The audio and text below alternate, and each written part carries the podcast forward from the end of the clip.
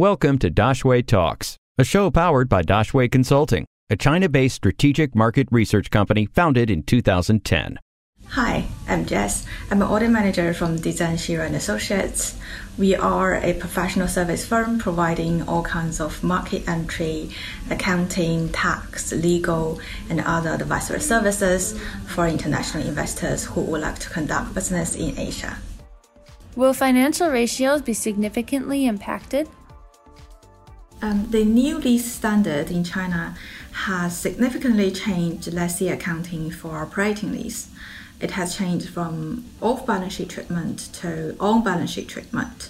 So if we look at the balance sheet, the total asset will likely to increase because of the right of use assets recognized. And the total liabilities will increase because of the lease liabilities.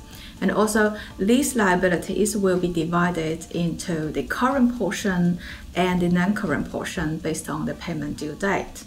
So, this will have a significant impact on various financial indicators such as return on assets, which is likely to decrease, and it would also affect your gearing ratio, which would likely to increase because of the liability recognized.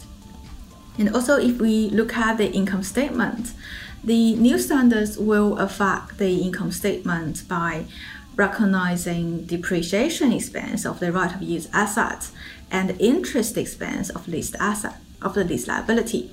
Um, so it will affect the earnings before interest and taxes. Um, you would likely to see an increase in EBITDA uh, because depreciation and interest expenses are excluded from this metric.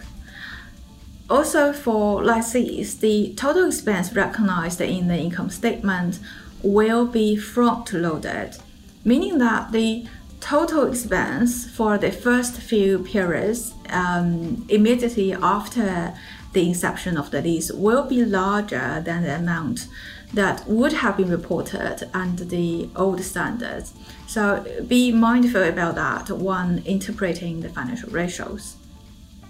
And if we look at the cash flow statements of a company, uh, the operating lease payments under the old uh, lease accounting are included in cash flows used in operating activities. However, under the new standards, repayment of lease liability and interest will be included in cash flows used in financing activities according to the Chinese accounting standards. Of course, there will be exceptions. For example, the short-term lease payments and the lease payment for um, low-value assets, as well as variable lease payments, will still be included in cash flows used in operating activities. So, because of these changes in various ratios, applying the new lease accounting may affect your bank covenants calculation. So, it's very important to plan ahead and talk to your creditors about potential impact. We interrupt this show to bring you breaking news of more awesome China business tips. You can find these tips on our other China business channels. Follow our LinkedIn for almost daily China market and business updates. Find the link in the description. What disclosures should investors expect to help explain the new lease accounting? The new lease accounting in China requires companies to disclose both qualitative information and quantitative information about leases. Um, as to the qualitative information, investors would be able to learn about the accounting policies regarding leases. For example, have the company applied any simplified treatment for short term lease or low value leases? And if yes, um, what's the amount of rental expense recorded in the income statement for the year? And also, are there any lease sales and leaseback arrangements, and um, what's its impact on the P&L? Are there any sublease arrangements, and how much income has a company gained from such arrangements? And also, there will be um, disclosures about are there any variable lease payments if the lease is um, financially significant, I think investors may also find information about the nature of the leases, uh, including, for example, what kind of assets are there held on lease and um, what's the quantity of the assets.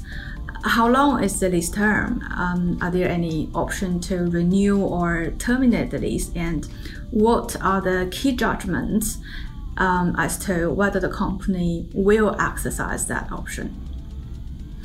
Um, as to the quantitative side, uh, investors will be able to see a movement of the right of use assets. So if you see some additions to the right of use assets, um, that's likely to be um, the new leases the company entered into during the year.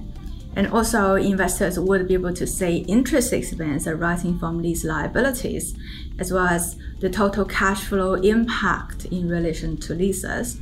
And finally, since lease liability is um, a kind of financial liability, so according to the disclosure requirements as specified in CS 30, 37, um, presentation of financial instruments, investors would be able to see some maturity analysis and um, liquidity risk analysis about these liabilities.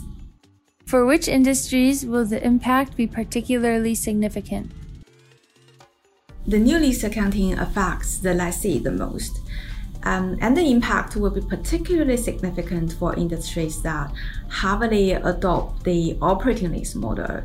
For example, in a research conducted by PwC regarding the impact of the new lease accounting on different industries, they found that more than half of the manufacturing business around the globe find their interest bearing debt ratio increases by 98%, almost doubled when they start applying the new lease accounting and recognize lease liabilities on the balance sheet. And they found that around half of the manufacturing business saw at least a 41% increase in the EBITDA which is earnings before interest, taxation, depreciation, and amortization. And this is because interest expense of the lease liability and depreciation expense of the right of use assets are now excluded from EBITDA. And following manufacturing industry, um, the research shows that applying the new lease accounting also significantly affect the airline companies, pharmaceutical companies, um, transportation and logistics, media, and telecommunication companies. Anyway, I think the point is um, if the company heavily rely on leased assets, the new lease accounting will affect the company when it changes from the off balance sheet treatment to the on balance sheet treatment for um, used to be called operating lease. And as a foreign investor, you should also be careful when interpreting the changes in financial ratios of the companies that adopt the new lease accounting standards for the, for the first time in China. Any questions? We will find an expert to answer them. Drop your questions in the comments or send us an email dx at daxueconsulting.com.